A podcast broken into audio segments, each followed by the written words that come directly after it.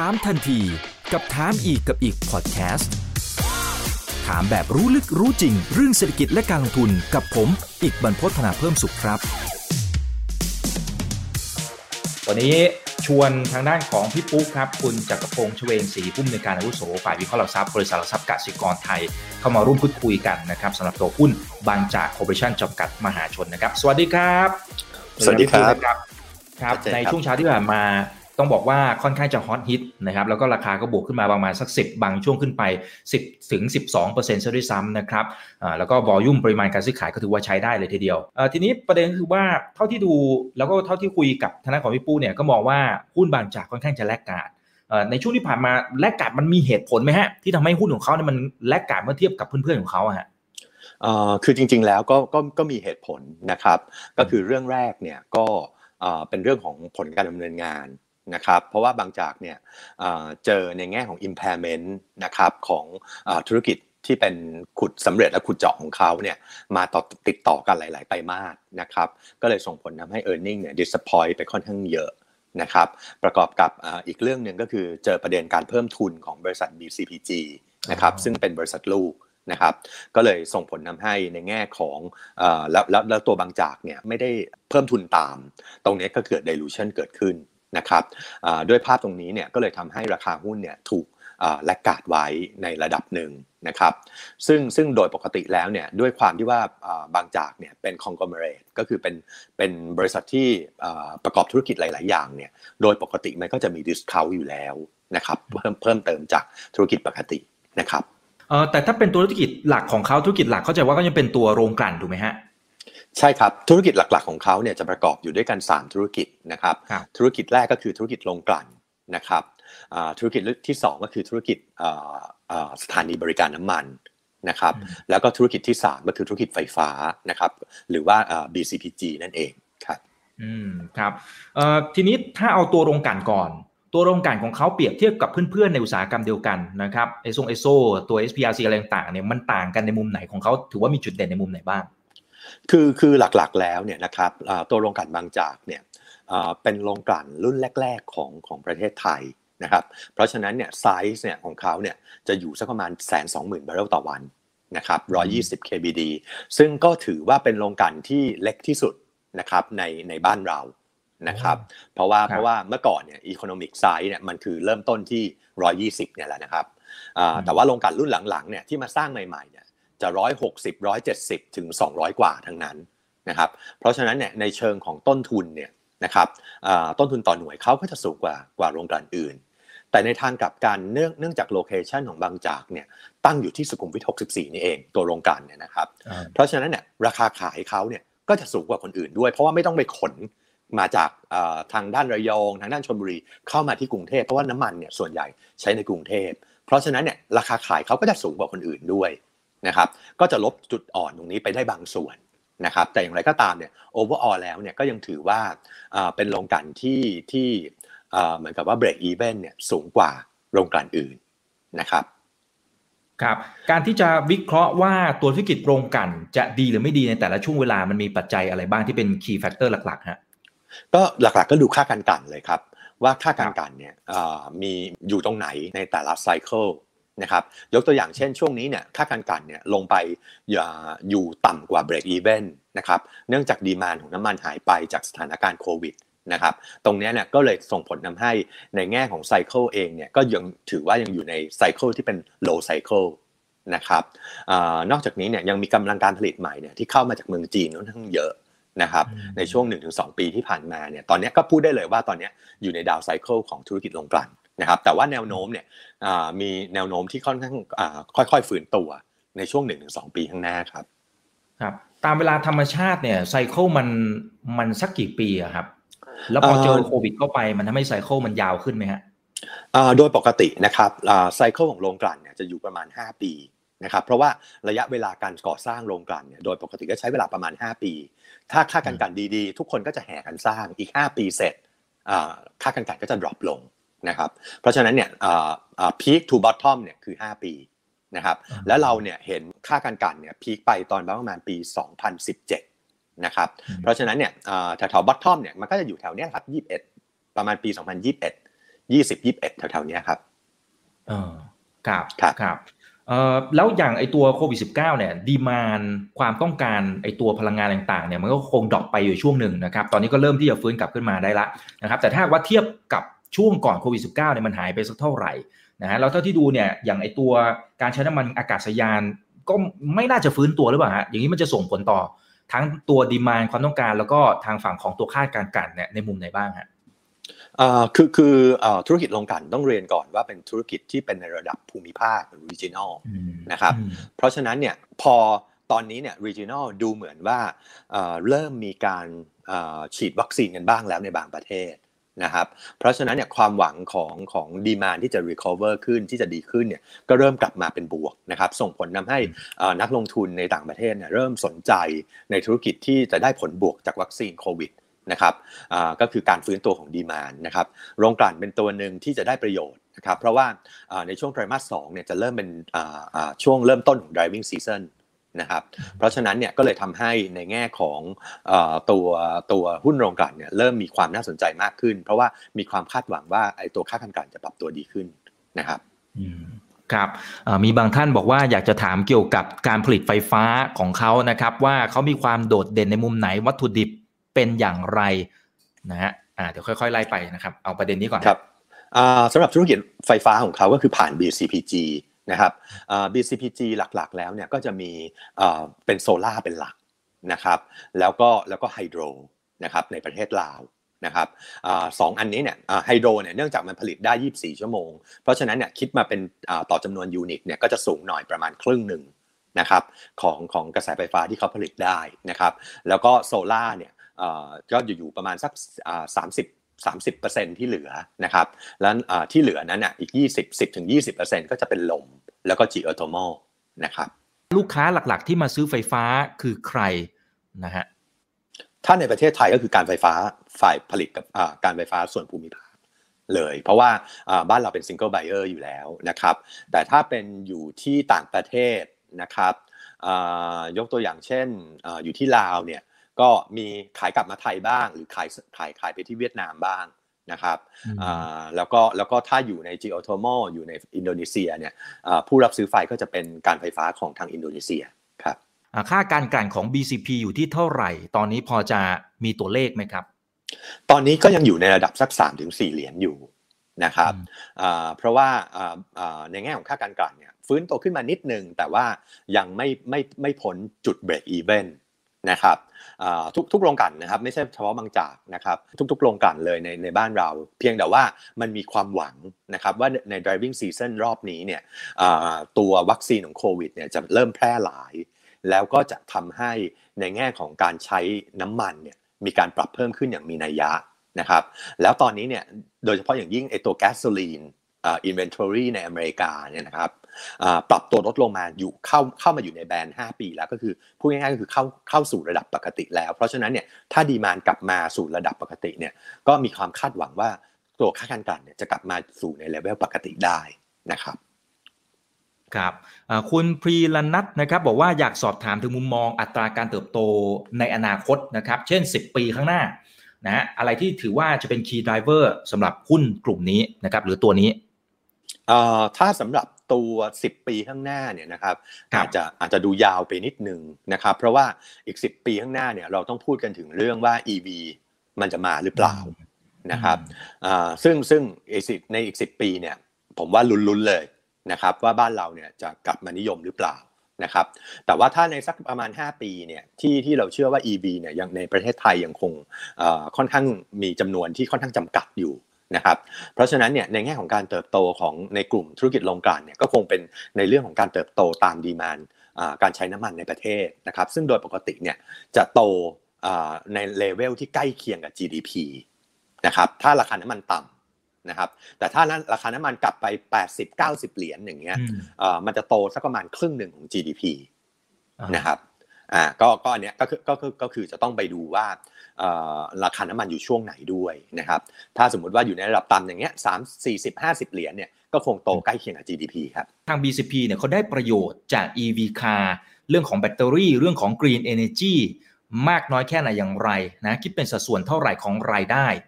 นะฮะพอจะมีข้อมูลไหมครับ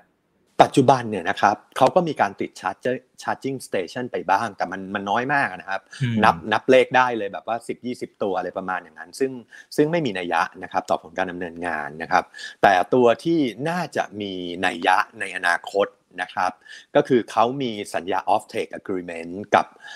บริษัทลิเธียมอเมริกานะครับ ก็คือก่อนหน้านี้เนี่ยเขาไปเขาไปลงทุนในบริษัทนี้นะครับ 15.8% นะครับด้วยเงินลงทุนประมาณ 36 ล้านเหรียญแล้วก็ได้ off take มาเนี่ย6,000 ตันต่อปีนะครับเป็นลิเธียมแร่ลิเธียมในในเกรดที่สำหรับทำแบตเตอรี่โดยเฉพาะตรงนี้ก็ได้มา 6,000 ตันต่อปี ตอนนี้เนี่ยเขาขายเงินลงทุนในบริษัทลิเธียมอเมริกาเนี่ยทิ้งไปกับหมดแล้ว15.8เนี่ยเหลือเหลือแค่ 0.5%นะครับ มีกำไรเนี่ยประมาณร้อยล้านเหรียญเลยล่ะ ซื้อซื้อ 36 ล้านเหรียญขายไปได้ 136 ล้านนะครับกำไรร้อยล้านเหรียญแต่มันมันไม่ได้ book ผ่าน P&L มัน book เข้าไปใน Retained Earning เลยนะครับก็ตรงนี้เนี่ยก็เท่ากับ book value เนี่ยประมาณสัก2บาท20นะครับเข้าไปไปไปสู่ book value ไอ้แล้วก็ในแง่ของของ off take เนี่ย6,000 ตันต่อปีเนี่ยอันเนี้ยในแผนอนาคตเนี่ยเขาอาจจะต่อลงไปใน downstream นะครับอาจจะไปทำโรงแบตเอง หรืออาจจะไปร่วมลงทุน โดยใช้วอลุ่มตรงนี้เนี่ยไปเป็นไปเป็นเหมือนกับ Equity ได้ในอนาคตได้ครับโอเค แต่ว่าไอ้ตัวบริษัทลิเทียมตรงนี้มันก็มีประเด็นอยู่เหมือนกันนะครับพี่ปูคือไอ้ตัวบริษัทนี้จริงๆเนี่ยเขาถือหุ้น 49%ในเหมืองลิเทียมที่ใหญ่เป็นดับที่ 3 ของโลก แล้วก็โอ้โหเนี่ยมันมันถือว่าเป็นบริษัทที่เจ๋งพอสมควร และไอ้ตัวลิเทียมมันก็เป็นส่วนประกอบหลักของแบตเตอรี่ แต่คำถามคือว่าทำไมเขาถึงขายออกไปล่ะฮะ เพราะในเมื่อรถยนต์พลังงานไฟฟ้ามันก็น่าจะอยู่ในกระแสไปอีกสักพักใหญ่ๆลีเทียมความต้องการก็ควรจะต้องสูงเพิ่มมากขึ้น แต่ทำไมทางฝั่งของบางจากขายออกไปฮะ แต่สป라이มันก็ออกมาเช่นเดียวกันนะครับ ก็คือในช่วง 10 ปีที่ผ่านมาเนี่ยราคาลิเทียมเนี่ยปรับตัวลดลงร่วมๆ90%นะครับ โดยเฉพาะอย่างยิ่งเนี่ยมันมาลดลงเนี่ยในช่วง 2-3 ปีสุดท้ายเนี่ย 70-80%นะครับด้วยภาพตรงนี้เนี่ยก็เลยทำให้ในแง่ของ economic ของเหมืองในอดีตเนี่ยมันอาจจะเปลี่ยนแปลงไปนะครับเพราะว่าตอนนี้เนี่ยความต้องการใช้สูงขึ้นเหมือนกัน แต่ทุกคนก็เห็นเห็นประเด็นเดียวกัน แล้วก็ไปลงทุนทำเหมืองกันเยอะแยะ supply มันก็จะเริ่มออกมาในช่วงหนึ่งถึงสองปีข้างหน้านี้แหละครับอ๋อแต่ไอคนที่เขาเข้ามาซื้อแสดงว่าเขาต้องมีความเห็นที่แตกต่างจากทางฝั่งบางจาก ใช่ครับ ก็ก็อาจจะเป็นไปได้ว่าคนที่ซื้ออาจจะอาจจะในลักษณะเหมือนกับว่ามี downstream ต่อลงไป เพียงแต่ว่าบางจากเนี่ยเขาเขาได้ off take มาแล้วนะครับหกพันตันต่อปีเนี่ยในอนาคตเนี่ยเขาจะไปทำอะไรก็ก็ก็ทำได้นะครับไม่ได้ขึ้นอยู่กับว่าเขาจะถือหุ้นหรือไม่ถือหุ้นครับครับแต่พอเขาขายออกไปตอนนี้เหลือ 0.5%จริงๆก็ก็แทบจะขายหมดพอร์ตเนี่ยนะครับไอ้เงินที่ได้ตรงนี้กำไรเมื่อกี้พี่ปูบอกว่าประมาณร้อยล้านเหรียญคิดคร่าวๆว่าประมาณ3,000 ล้านไอ้ตรงนี้เนี่ย เขาจะไปทำอะไรได้บ้าง อาจจะเป็นเซนาริโอเพราะว่าเท่าที่เช็คดูจริงๆผู้บริหารยังไม่ได้บอกว่าเอาไปทำอะไร แต่ว่าความเป็นไปได้ถ้าในเชิงของการวิเคราะห์ในเชิงกลยุทธ์เนี่ยมันมันมีออกทางไหนได้บ้างฮะคือตอนนี้เนี่ยเขายังไม่ได้ประกาศแผนนะครับ เพราะว่าในเชิงของบริษัทเองเนี่ยก็ดูเหมือนว่าน่าจะมี investment นะถ้าถ้าถ้าถ้าดูจากลักษณะ เพราะว่าหนึ่งเลยเขาไม่ได้ตามการเพิ่มทุนของ BCPG นะครับเพราะฉะนั้นเนี่ยเขาหมายความว่าเขาต้องการเก็บ cash ไว้ที่บริษัท สองกำไรที่ได้มาจากจากการขายลิเทียมเนี่ยก็ยังไม่ได้บอกว่าเอาไปทำอะไรนะครับ แต่ถ้าไม่รู้ว่าจะไปทำอะไรจริง ๆ ก็จ่าย dividend extra dividend นะครับ ซึ่งซึ่งผมคิดว่าน่าจะเป็น choice สุดท้ายนะผมคิดว่าเขาน่าจะเอาไป make investment อะไรใหม่ ๆ มากกว่านะครับ ครับครับมีท่านหนึ่งถามมาพอดีบอกว่าไอ้สามธุรกิจหลักของบางจากเนี่ยตัวไหนที่พอจะฝากความหวังไว้ได้บ้างฮะแบบยาวๆอย่างยั่งยืนหน่อยนะฮะ ก็ก็เป็นธุรกิจไฟฟ้ากับธุรกิจ retail oil ครับส่วนธุรกิจโรงกลั่นเนี่ยเรามองว่าเป็น mature business แล้วนะครับ แล้วก็ในอนาคตเนี่ยมันมีเทรดมาในเรื่องของ EV car เข้ามานะครับ อืมครับอ่าเมื่อกี้คุยทางฝั่งของโรงกลั่น แล้วก็ทางด้านของไอตัวไฟฟ้าไปแล้วนะครับ ทีนี้มันจะมีไอตัว retail นะครับ ซึ่งเขาก็ถือว่าทำธุรกิจมาค่อนข้างจะถือว่าใช้ได้อยู่เหมือนกันนะฮะหลายคนก็ตั้งข้อสังเกตนะครับว่าเอ๊ะมีโอกาสมากน้อยแค่ไหนที่เขาอาจจะทำเหมือนพี่ใหญ่นะครับ ที่อาจจะ spin off ออกมา หรือไอ้ณปัจจุบันตรงเนี้ยอะไรที่ถือว่าเป็นจุดเด่นของเขาทางฝั่งของ retail ฮะคือ retail ของบางจากเนี่ยนะครับก็คือมีสถานีบริการอยู่ประมาณพันตัว นะครับก็ถือว่าในแง่ของจำนวนเนี่ยก็อยู่ในอันดับที่3นะครับรองเพียงเพียงแค่พี่ใหญ่นะครับแล้วก็ PTG นะครับแต่ในพันสถานีบริการเนี่ยมี 500 สถานีบริการที่เป็นสถานีบริการแบบสหกรณ์นะครับซึ่งไซส์เนี่ยก็เป็นขนาดกลางถึงขนาดเล็ก แต่ขนาดกลางแต่ขนาดเล็กเนี่ย demand เนี่ย stable มากนะครับเพราะว่าอะไรเพราะว่ามันเป็นสหกรณ์การเกษตรอยู่ตามต่างจังหวัดตามตามอะไรเงี้ยซึ่งพวกนี้เนี่ย เขามี demand ค่อนข้าง resilient กับ business cycle นะครับแล้วพวกเนี้ยซื้อน้ำมันในราคาเต็ม ก็คือก็คือไม่มี discount ทั้งสิ้นก็คือได้ margin ดีนะครับแล้วขายให้กับสมาชิกเนี่ยในราคาที่ที่เป็นราคาที่เต็มเหมือนกัน เพราะฉะนั้นเนี่ย margin ตรงนี้เนี่ย healthy มากนะครับตรงนี้ก็มีประมาณครึ่งหนึ่ง โดยในส่วนอีกครึ่งหนึ่งเนี่ยก็คือเป็นสถานีบริการปกติที่ทำโดยดีลเลอร์หรือทำโดยบางจากนะครับตรงนี้เนี่ยมีแผนที่จะขยายปีหนึ่งเนี่ยนะครับประมาณสัก 60 ตัวนะครับ ซึ่ง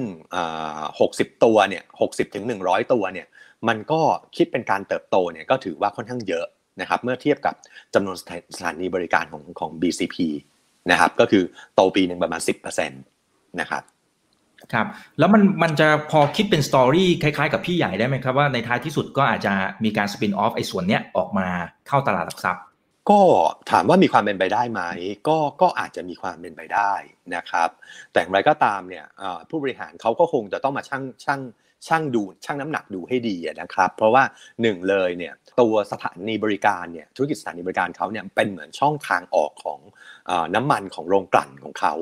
ร้อยเปอร์เซ็นต์เพราะว่าตอนนี้สถานีบริการขายอยู่ประมาณสักร้อยร้อย KBD หนึ่งแสนบาร์เรลต่อวันโรงกันก็กันอยู่ประมาณสักร้อยสิบ KBD นะครับเพราะฉะนั้นมันเหมือนกับท่อส่งผ่านไปที่สถานีบริการ ถ้าสถานีบริการเนี่ยถูกสปินออฟออกไปลิสต์เนี่ยเขาจะต้องมีความเหมือนกับว่า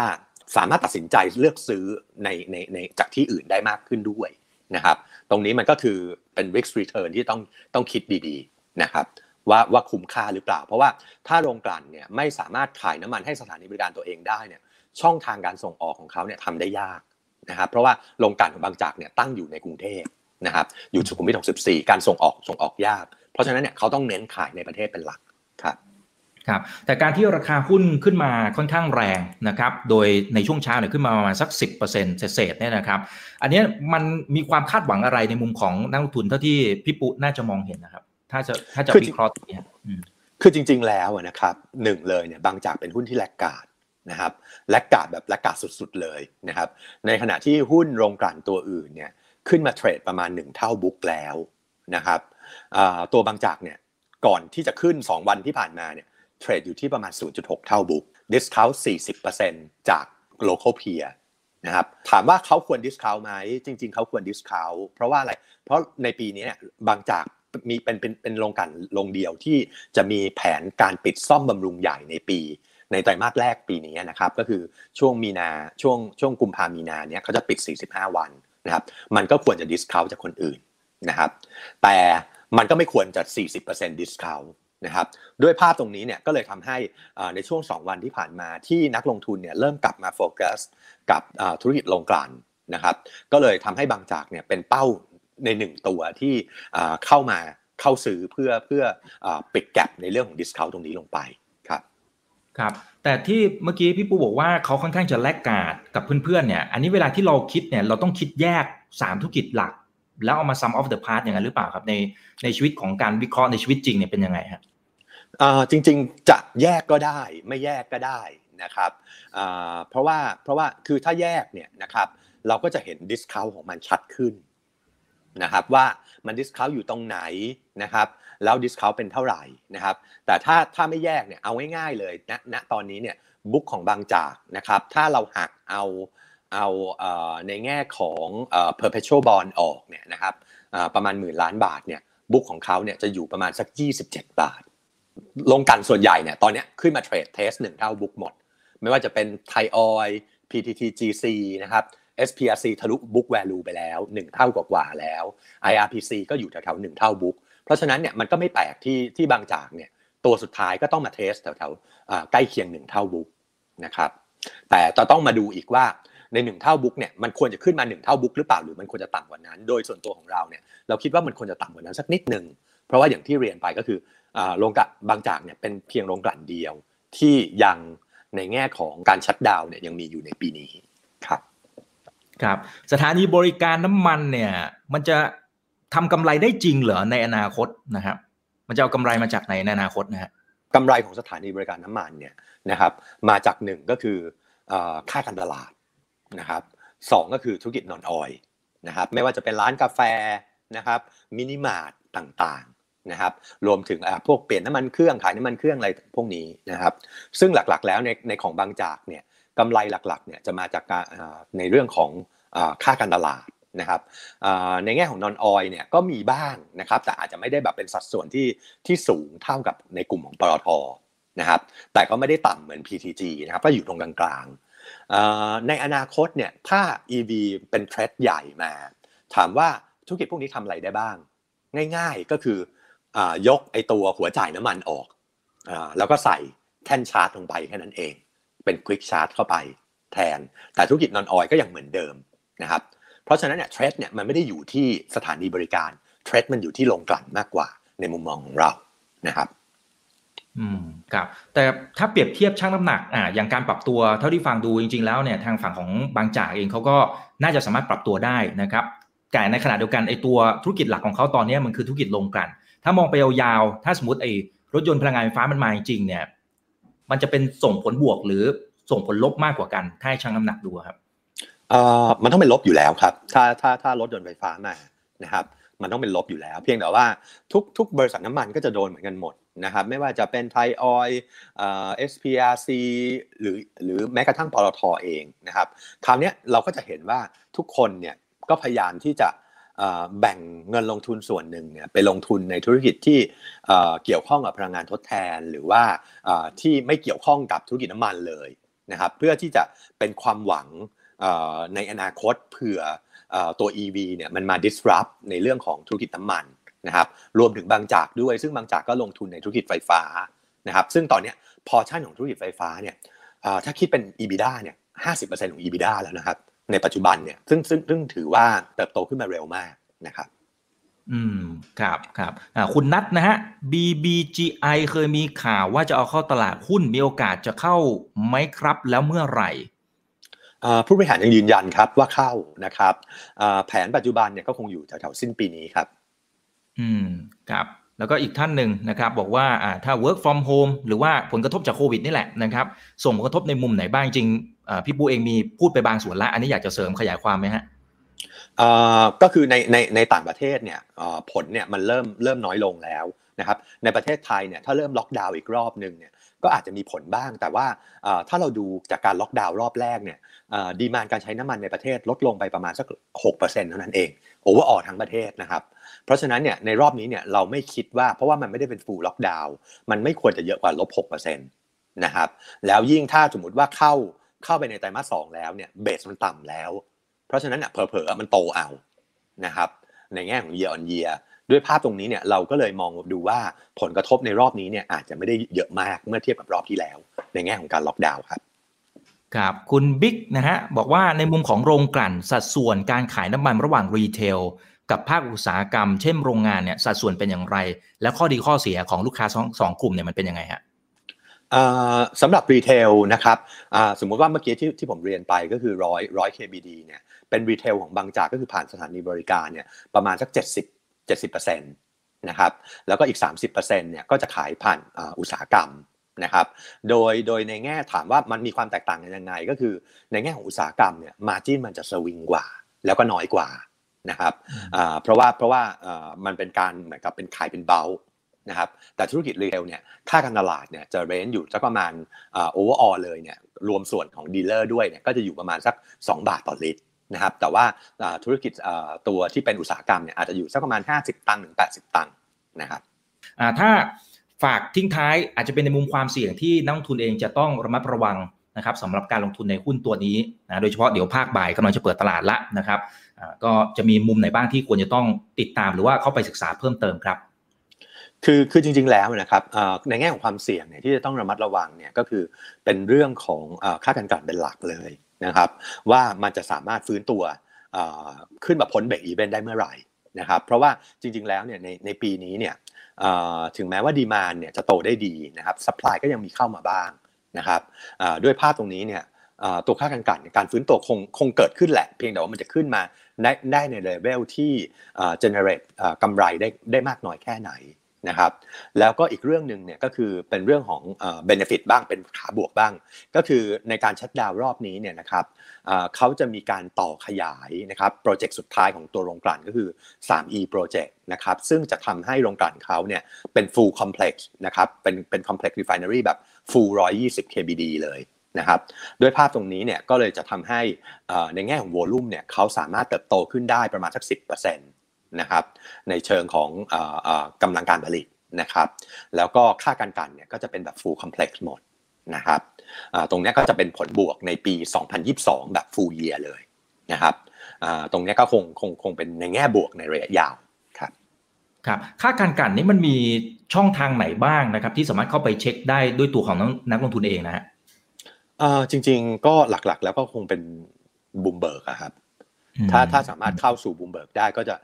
มีค่าการกลั่นสิงคโปร์ได้หรือถ้าง่ายๆสุดครับก็คือดู EPPO EPPO เนี่ยนะครับหรือว่าสำนักแผนและนโยบายพลังงานตรงโครงสร้างราคาน้ำมันนะครับเขาจะมีราคาน้ำมันเนี่ยประกาศโครงสร้างทุกวัน แล้วเขาจะมีค่าการกลั่นที่เป็นบาทเทอมให้นะครับว่าอยู่กี่บาทนะครับ ตรงนั้นเราก็ตามจากตรงนั้นได้เหมือนกันครับอ่า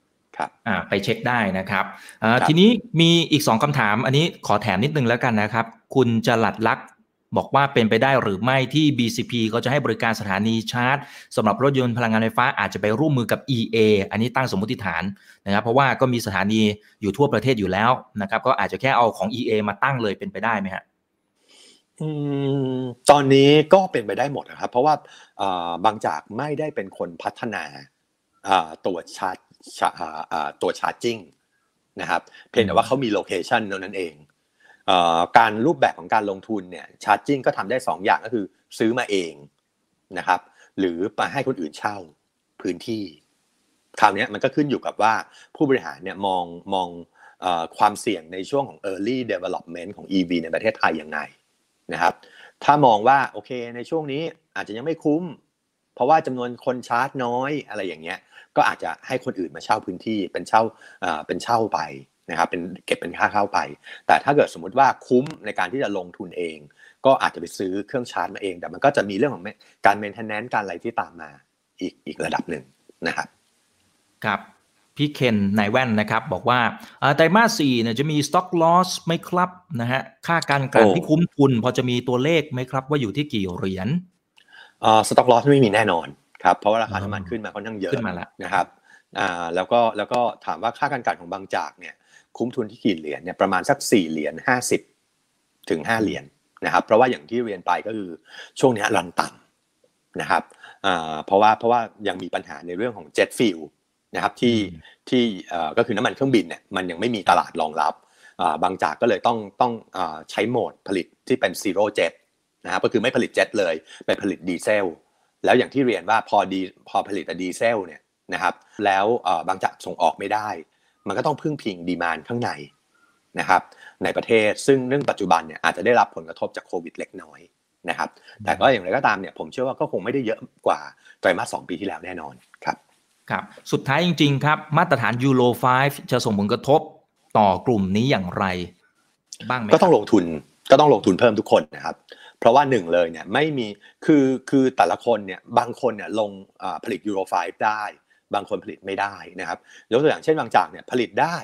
แต่ไม่ไม่ได้ออนสเปคทุกตัวนะครับต้องมีการลงทุนเพิ่มนะครับเพื่อจะผลิตให้มันออนสเปคได้ได้ได้ทุกตัวนะครับ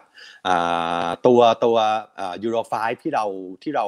เห็นเห็นกันโฆษณาตามปั๊มเนี่ยเราก็ยังไม่รู้นะครับว่ามันทุกตัวเนี่ยมันมียูโรไฟหรือเปล่าหรือว่ามันมีเฉพาะบางตัวเท่านั้น นะครับ ก็ก็แต่ว่าพูดได้เลยว่าทุกทุกทุกโรงขันต้องลงทุนเพิ่มในระดับหมื่นล้านรวมถึงบางจากด้วยครับครับอ่าเอาละฮะวันนี้ก็ประมาณนี้นะครับเราได้อัปเดตกันจะได้เข้าใจข้อมูลมากยิ่งขึ้นนะครับยังไงก็ศึกษาข้อมูลก่อนการตัดสินใจในการลงทุนด้วยนะครับยังไงเดี๋ยวถ้าหากว่ามีประเด็นที่เกี่ยวข้องเดี๋ยวผมก็ญาตเรียนเชิญพี่ปุ๊กลับมาร่วมพูดคุยกันอีกครั้งหนึ่งนะครับถ้าจะติดตามผลงานของพี่ปุ๊เองเนี่ยจะมีช่องทางไหนบ้างครับ ฝากไว้เลยครับก็ก็ทาง Facebook นะครับของของหลักทรัพย์กสิกร นะครับก็ก็จะมีทีมงานทางทางด้านรีเสิร์ชนะครับออกมาสลับเปลี่ยนกันพูดนะครับให้คำแนะนำการลงทุนนะครับก็ตรงนี้เนี่ยก็ก็เป็นช่องทางที่ง่ายที่สุดนะครับในการนอกนอกเหนือจากการที่ไปสมัครไปเป็นลูกค้าของทางหลักทรัพย์กสิกรนะครับ ครับก็ไป follow กันได้ก็จะมีรายการอยู่ในทุกๆวันนะครับมาอัปเดตข้อมูลในเชิงวิเคราะห์นะครับเช่นเดียวกับทางเพจทำอีกบิกด้วยนะครับก็อยากจะวิเคราะห์ให้กับทุกท่านนะครับได้เห็นภาพรวมในทุกๆเรื่องที่เกี่ยวข้องกับการลงทุนด้วยนะครับแล้วก็อย่าลืมดูแลสุขภาพด้วยนะช่วงนี้จำนวนของผู้ป่วยเนี่ยก็เพิ่มมากขึ้นด้วยนะครับเราสามารถป้องกันตัวเองได้ให้ดีที่สุดคนอื่นเนี่ยผมว่าก็ไม่เป็นไรนะฮะเขาจะป้องกันอะไรแค่ไหนไม่เป็นไร เราดูแลตัวเองแล้วก็สมาชิกในครอบครัวให้ดีที่สุดนะครับวันนี้ขอบคุณมากนะครับพี่ปุ๊เดี๋ยวพูดคุยกันใหม่นะครับ ถ้าชื่นชอบคอนเทนต์แบบนี้อย่าลืมกดติดตามช่องทางอื่นๆด้วยนะครับ ไม่ว่าจะเป็น Facebook, YouTube, Line Official, Instagram และ Twitter จะได้ไม่พลาดการวิเคราะห์และมุมมองเศรษฐกิจ และการลงทุนดีๆ แบบนี้ครับ อย่าลืมนะครับว่าเริ่มต้นวันนี้ดีที่สุด ขอให้ทุกท่านโชคดี และมีอิสรภาพในการใช้ชีวิต ผม อีกบรรพฒนาเพิ่มสุขครับ